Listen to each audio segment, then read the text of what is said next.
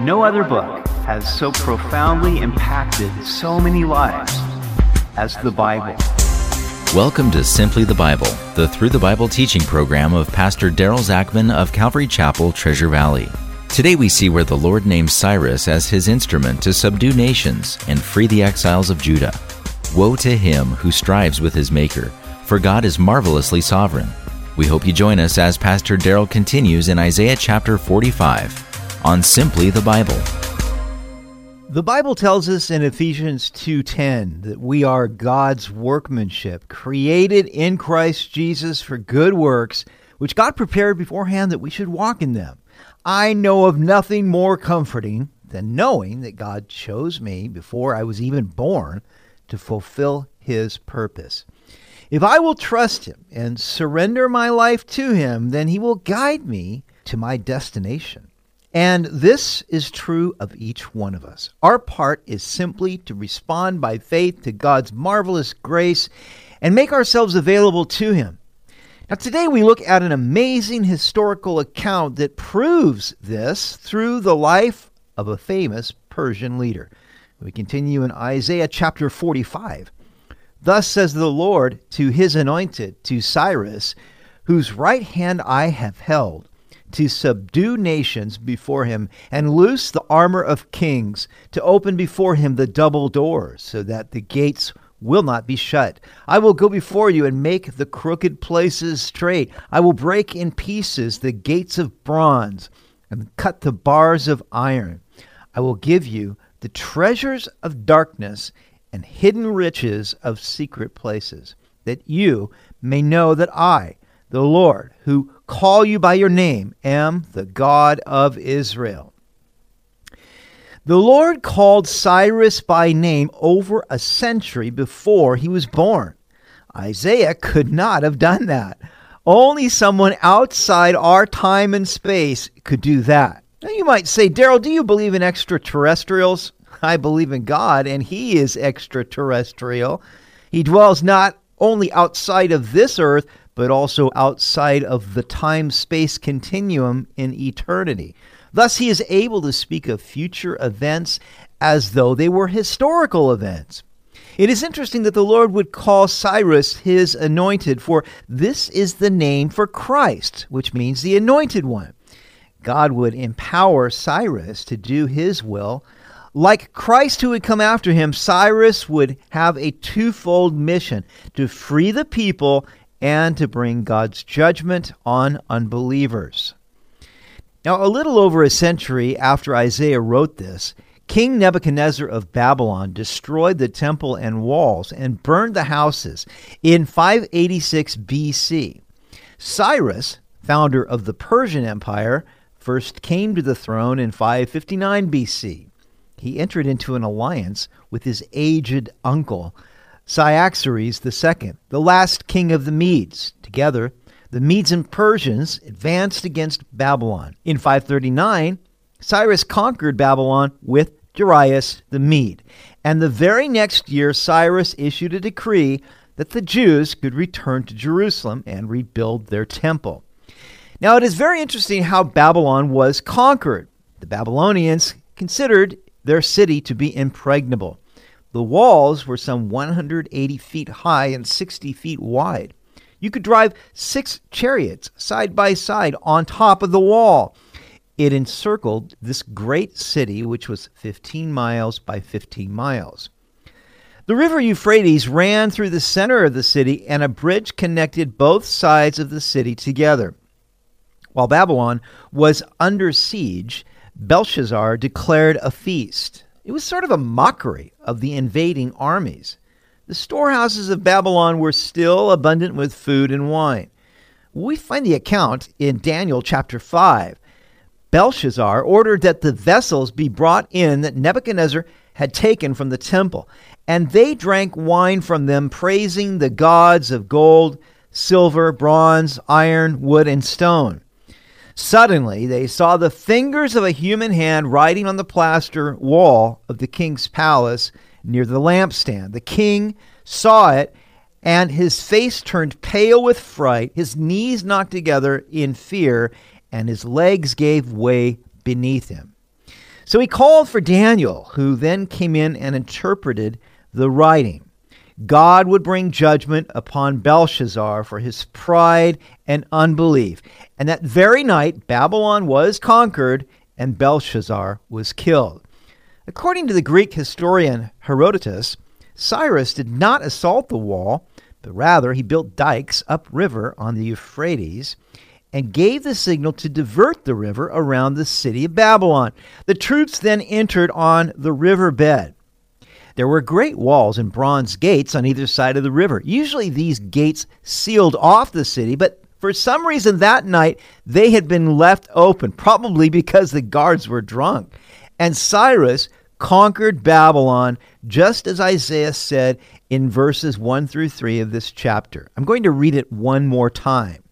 Thus says the Lord to his anointed to Cyrus, whose right hand I have held to subdue nations before him and loose the armor of kings, to open before him the double doors, so that the gates will not be shut. I will go before you and make the crooked places straight. I will break in pieces the gates of bronze and cut the bars of iron. I will give you the treasures of darkness and hidden riches of secret places, that you may know that I, the Lord, who call you by your name, am the God of Israel. What an exquisite fulfillment of Bible prophecy given about 175 years before it occurred. Now, the Jewish historian Josephus records that when Cyrus conquered the city, the Jews gave him a copy of Isaiah's prophecy. Upon reading it, he admired the divine power and was determined to fulfill what was written which was to rebuild the temple in Jerusalem. God spoke of all these things long before Cyrus was even born, so that he would know that Yahweh, the God of Israel, called him by name. Verse 4 For Jacob my servant's sake, and Israel my elect, I have even called you by your name. I have named you, though you have not known me. I am the Lord, and there is no other. There is no God besides me. I will gird you, though you have not known me, that they may know from the rising of the sun to its setting that there is none besides me. I am the Lord, and there is no other. I form the light and create darkness. I make peace and create calamity. I, the Lord, do all these things. Now, the Lord predicted all this for at least three reasons. First, to show Cyrus that he called him by name. Second, to show the world that he alone is God and third, for the sake of Jacob, his servant. God used this to show his people who were captives in Babylon that he still cared about them. The Lord girded Cyrus even though he did not know him. This proves God's sovereignty over nations and rulers. It's not to say that God is responsible for everything that happens on this planet, because God has given to man free moral agency to do good or evil. But God is able to intervene in the kingdoms of men and direct the heart of kings as he wills. God reveals his sovereignty in three ways in light and darkness. He created the light and separated it from the darkness. In making peace, God alone can make peace between himself and man, between nations and individuals. We are told that Christ himself is our peace and God reveals his sovereignty in creating calamity. God takes full responsibility for creating calamity. He judges proud and rebellious nations with war, famine, and disease. Verse 8 Rain down, you heavens from above, and let the skies pour down righteousness. Let the earth open, let them bring forth salvation, and let righteousness spring up together. I, the Lord, have created it. Do you know that man is incapable of righteousness apart from grace? Paul said, There is no one who is righteous, no, not one. We must have a righteousness that comes down from heaven. And guess what? Jesus is the righteousness of God. And this righteousness is credited to everyone who believes in Jesus Christ.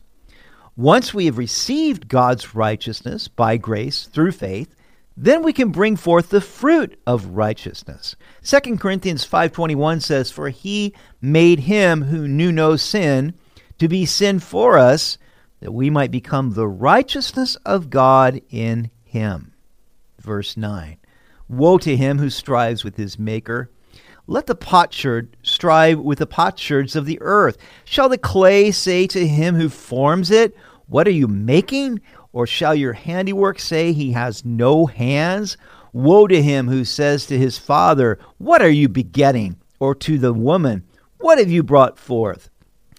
It just does not make any sense for somebody to strive with his maker. That is a no win situation. And who would do such a thing as that? Only the person who really does not know God for who he is. A person that knows that God's purpose toward him is never to harm, but only to give him a good future would be foolish not to yield to his maker. Now it says, Let the potsherd strive with the potsherds of earth. What's a potsherd? It's a, a broken piece of pottery. And if you think about it, that's what we are apart from Christ just a bunch of cracked pots. And it's only cracked pots that would strive with their maker. Shall the clay say, What are you making? Now, this is interesting because clay is the most common element of earth, and that's what we are made of. But God is the potter. And should we, as clay, say, What are you doing, God? Doesn't He have the right to do with us what He will since He made us? Imagine if you gave birth to your child and your child said, To what have you given birth? Thus says the Lord, the Holy One of Israel and his Maker Ask me of things to come concerning my sons and concerning the work of my hands. You command me. I have made the earth, I created man on it. I, my hand, stretched out the heavens, and all their host I have commanded. I have raised him up in righteousness, and I will direct all his ways. He shall build my city, and let my exiles go free, not for price nor reward, says the Lord of hosts. Now God says, Ask me of things to come concerning my sons. I think that's something we probably don't do enough. And yet, Jesus said in John 16, 13, that when the Spirit of truth comes, he will guide us into all truth and he will show us the things to come. God says, Ask me, and I'll show you the things to come. But then he says, You command me. I think the New Living Translation is better here, which says, Do you give me orders about the work of my hands? In other words, who are you to command me? We can't just command the sovereign God. He said, I have made the earth and heavens. I have raised up Cyrus in righteousness, and he shall build my city and free my exiles. Again, the whole purpose of this is to show that God called Cyrus before he was ever even born, named him by name to show that he is sovereign. And in the same way, God is sovereign in our lives. What an amazing thing that He cares enough about us to know us before we're ever formed and to desire to bring forth His good purpose in our lives if only we will trust in Him and yield ourselves to Him as the clay to the potter. You've been listening to Simply the Bible, the Through the Bible teaching program of Pastor Daryl Zachman of Calvary Chapel, Treasure Valley. For more information about our church, please visit our website at calvarytv.org. That's calvarytv.org. If you have any questions or comments, please contact us through our website.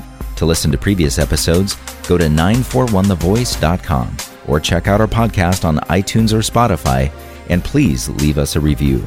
Tomorrow we see where God declares that He alone created the heavens and the earth. Idolaters have no knowledge, but the Lord is the Savior of everyone who submits to Him.